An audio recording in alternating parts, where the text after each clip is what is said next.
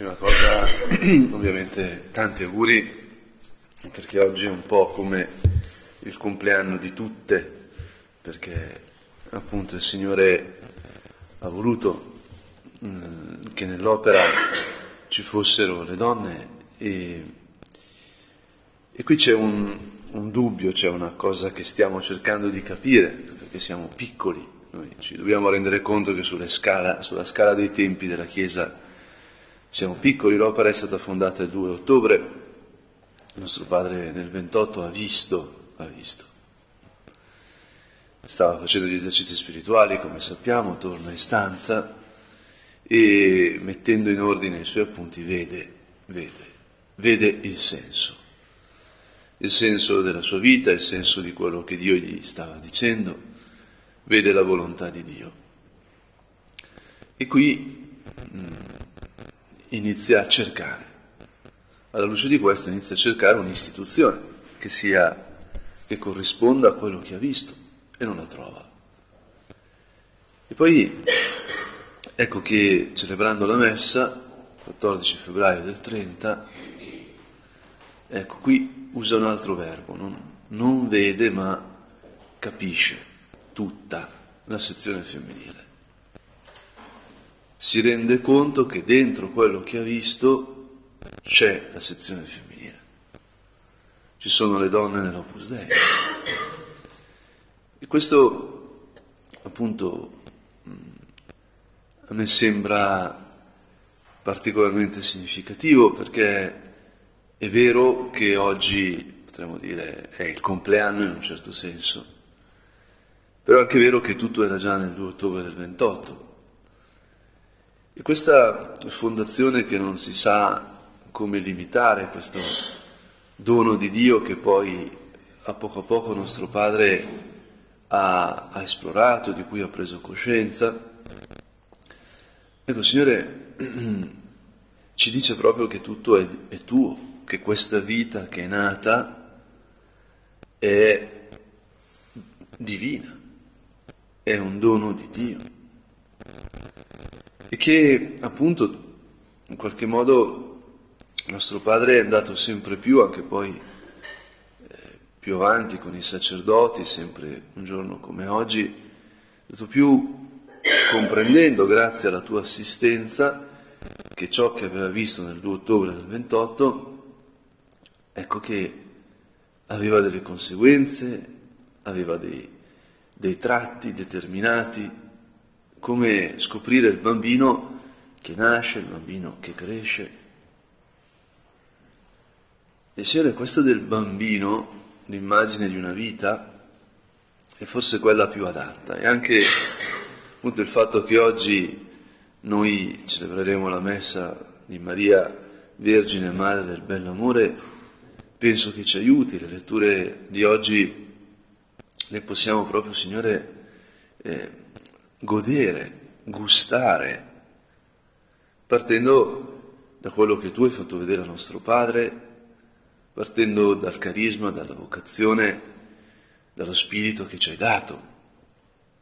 Perché appunto la prima lettura che ci viene proposta è, è dal Siracide, il capitolo 24 del Siracide, nel quale parla questa bellissima donna che è il senso del mondo.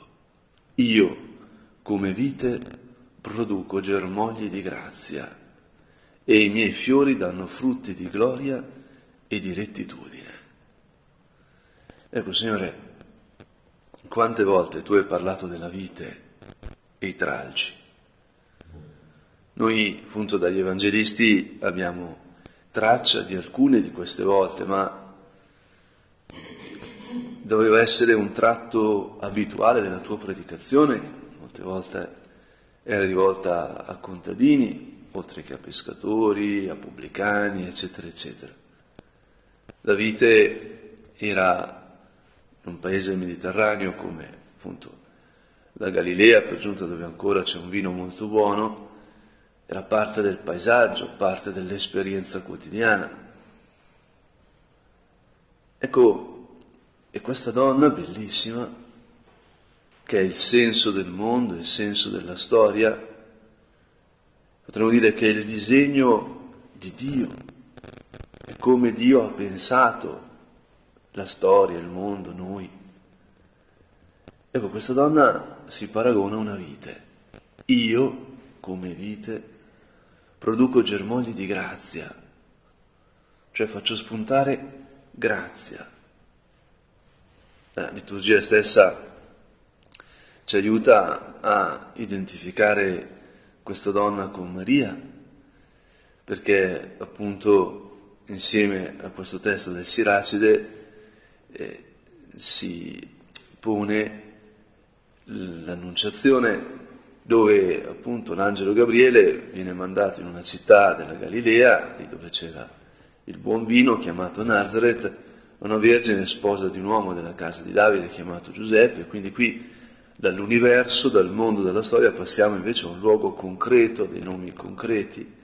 La Vergine si chiamava Maria, entrando da lei disse ti saluto, o piena di grazia, il Signore è con te. E nulla mi toglie dalla testa che Maria, nella sua preghiera, in questi mesi, in questi anni che iniziano a partire dal saluto di Gabriele, avrà riletto anche il Siracide. Io come vite produco germogli di grazia. Io sono la piena di grazia. Il senso del mondo il senso della storia, il senso di ogni cosa passa attraverso il mio grembo. Signore, un po' questo forse ci può aiutare a, a stare in una tensione che è la tensione della fedeltà.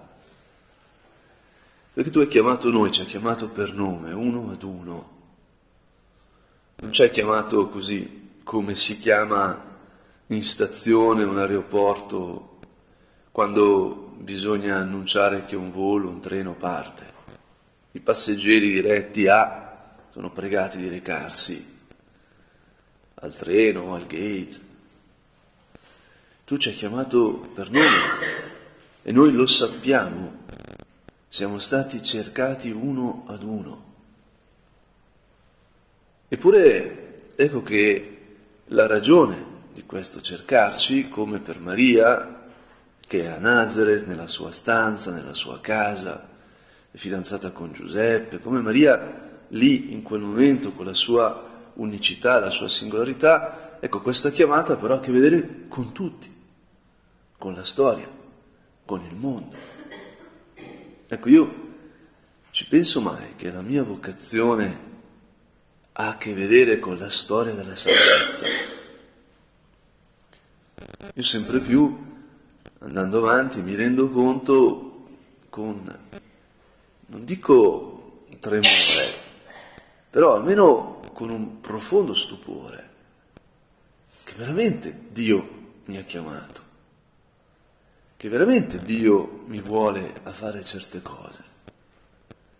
E non perché ne ha bisogno, perché è Dio, ma che veramente nelle nostre vite, perché lo vedo poi nelle vite di tante altre persone che hanno risposto alla vocazione, si compie la volontà di Dio, per tutti, per il mondo. Il piccolissimo, la dimensione esistenziale, che può sembrare irrilevante, la, la dimensione della nostra vita quotidiana, di dove vivo, che stanza ho, che incarichi svolgo, e la grande guerra, battaglia che è in corso per la salvezza del mondo sono legate profondamente, uno nell'altra, inestricabili. Oh Signore, oggi noi ti ringraziamo profondamente e abbiamo bisogno di stare in questo io della sapienza, che è l'io di Maria, che è l'io di ciascuno di noi. Io sono la madre del bell'amore ed è il timore, della conoscenza e della santa speranza. In me è la grazia per ogni via e verità, in me ogni speranza di vita e di virtù. Ecco, io sono molto d'accordo che la madre del bell'amore la possiamo invocare appunto per la fedeltà, per il celibato, per la santa purezza, che possiamo invocarla per le coppie, le famiglie, però anche penso sia importante non ridurre questo bell'amore a una dimensione morale. Perché appunto timore, conoscenza, speranza, qui stiamo parlando della vita teologale, stiamo parlando della vita di Dio in noi, della vita della Trinità Beatissima nel mio cuore, nei nostri cuori. In me è la grazia per ogni via e verità. Tu Gesù hai detto che sei la via, la verità e la vita, in me ogni speranza di vita e di virtù. Qui il punto è il legame tra questa donna bellissima che è il senso del mondo e della storia che noi abbiamo conosciuto in Maria e Cristo, il creatore, quel verbo mediante il quale ogni cosa è stata fatta. E quindi il senso del mondo, il senso della storia, il senso della mia vita e di ogni vita. Signore, aiutaci a essere sapienti, cioè aiutaci a contemplare le nostre vite anche piccoline, anche nella loro fatica, nella loro concretezza e nella cura proprio quotidiana delle cose che sono anche faticose, ma leggere tutto alla luce di Maria, della sapienza, della storia del mondo che è storia di salvezza.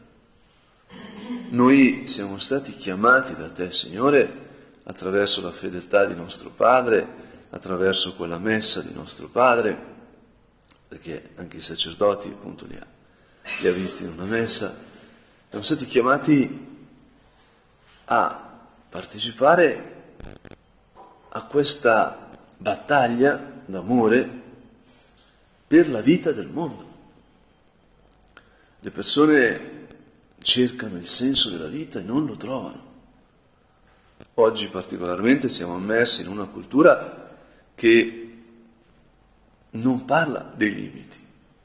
Io chiedo scusa, ma quest'anno in modo particolare ho provato un dolore grande con Sanremo, non per le stupidate a livello morale, le, così, le cose che possono aver scandalizzato alcuni, ma, ma perché c'è appena stato un terremoto che ha fatto decine di migliaia di morti e, e noi dedichiamo una settimana a stupidate, sostanzialmente a distrarci, a far finta di niente, quando sotto le materie, macerie ci sono persone, persone ancora vive da estrarre, persone eh, invece da, da seppellire, sono centinaia di migliaia di esseri umani senza casa, il cui mondo è stato annientato in un minuto.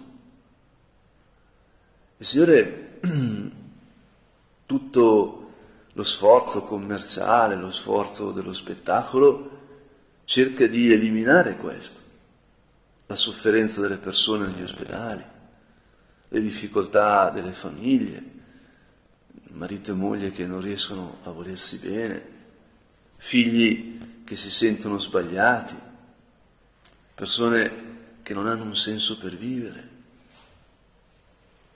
E la risposta è quella del mercato, quella delle canzonette.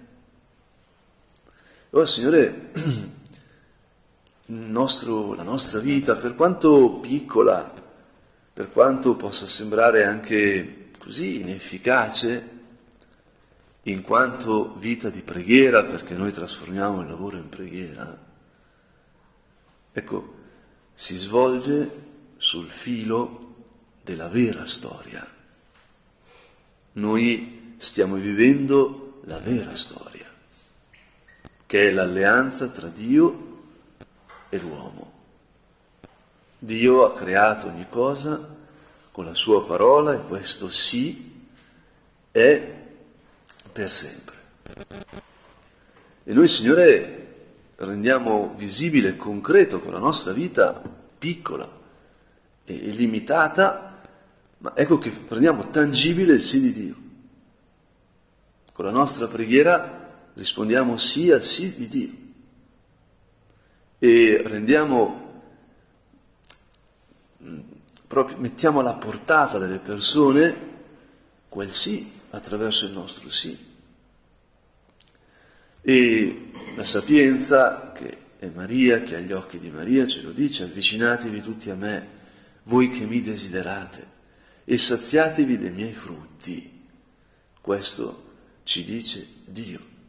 Stiamo per celebrare la Santissima Eucaristia e stiamo per ricevere il corpo, il sangue, l'anima, la divinità, la regalità di Cristo. Avvicinatevi tutti a me, voi che mi desiderate, saziatevi dei miei frutti, questi frutti che sono vita, speranza, virtù, timore, timore di Dio, questi frutti che sono il bell'amore, perché la sapienza è la madre del bell'amore, cioè lei genera il bell'amore, dà alla luce l'amore che è il senso di ogni cosa, l'amore che muove il sole e le altre stelle. Noi ci pensiamo mai che la nostra vita, il senso della nostra vita è questo amore. Lottare per amore fino all'ultimo istante, diceva nostro padre. Per amore, non per i risultati. Per dire a tutti che Dio ci ama e non sa far altro che amarci. Vivere la nostra filiazione divina per rendere tangibile l'amore del Padre, come figli nel figlio. E non importa se riusciamo a fare le cose o non riusciamo, non importa se abbiamo successi apostolici o non li abbiamo, quello che importa è quello che ci dice Maria è quel bacio che portiamo sulla fronte, che ha impresso una luce, una stella. Signore, quella stella illumina la notte. Le nostre fronti, per quanto siano magari aggrottate per le tante preoccupazioni, ecco, le nostre fronti però illuminano la notte perché parlano di te, perché appunto indicano il bell'amore. E continua la sapienza, poiché il mio insegnamento è più dolce del miele e il possedermi è più dolce del favo del miele. Ecco, noi ci rendiamo conto che tutta la nostra vita, tutta, tutto quello che diciamo, che facciamo, quello che insegniamo, l'apostolato, la dottrina che trasmettiamo è un insegnamento più dolce del miele. Parliamo di ciò che bisogna fare o parliamo del volto di Dio?